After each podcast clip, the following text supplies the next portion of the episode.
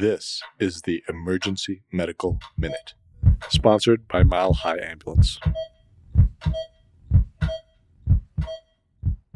Good morning. In addition to a medical minute, we have donuts, so there's that. They were even warm when I got them from the donut shop. So just want to talk briefly about a study that I think supports our practice here, but has some kind of interesting points. So this is called the OPAL study, which is opioid analgesia for acute low back pain and neck pain. It was in a primary care setting, so not exactly the same as our ED setting, but they took 157 outpatient clinics. They had patients with acute low back and low and neck pain, and then they randomized them to either getting opioid or a placebo. And this was double blind, so the treating providers didn't know what they were getting, and the patients also didn't know what they were getting. It says in addition to the opioid or non-opioid that they got what's defined as standard care, and I'm not sure exactly what that was, maybe stretching, maybe some NSAIDs, something like that. But their main outcome that they were measuring was their pain at 6 weeks on a 10-point scale, just like we use here in the ED. And then they had some secondary outcomes that they looked at, like their functional limitations, etc. So interestingly, the opioid that they got was oxycodone, right? We use that all the time, but it was an oxycodone-naloxone combo pill. So if you think a little bit like our Suboxone is a buprenorphine plus naloxone pill. We don't use that, or at least I don't use that very often here at Swedish. Maybe everyone else in the world is using it all the time. But the basic idea with the naloxone combo with the oxycodone is it's actually supposed to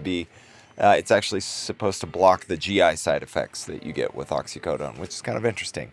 Less nausea and vomiting, less constipation. So how do you think the outcomes were when they compared patients who got essentially nothing, placebo, versus the oxycodone for their neck pain and low back pain? Yeah, no difference. The outcomes were actually the same. So I think this just supports for us that, you know, while certainly there is a place for the opiate pain medications, it probably shouldn't be first line or even second line. We should definitely explore lots of alternate strategies. This reminds me of a study that I read long ago, and I don't have the reference for this one, but they took patients with acute low back pain and they randomized to what kind of provider they were going to see.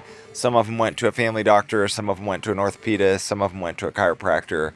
And then when they brought all of those patients back and again measured their pain and their functional limitation, guess how they did? Same.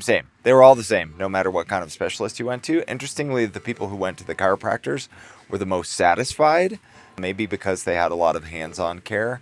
But many of these processes, you know, given alternate strategies and time, are going to get better on their own. So we have to weigh the risks and benefits of the medications we're giving. And we know there are significant downsides to opiate pain medication. So that's it. We'd like to thank our sponsor, Health One Continental Division, and Swedish Medical Center for their financial contributions to the EMM. Donations from them and listeners like you make it possible for us to fulfill our mission of producing and spreading free medical education to the masses. If you enjoy our show, please consider making a one-time or recurring donation to help cover our operational costs and keep the EMM awesome. Click on the link in our show notes to make a donation. Thank you for listening.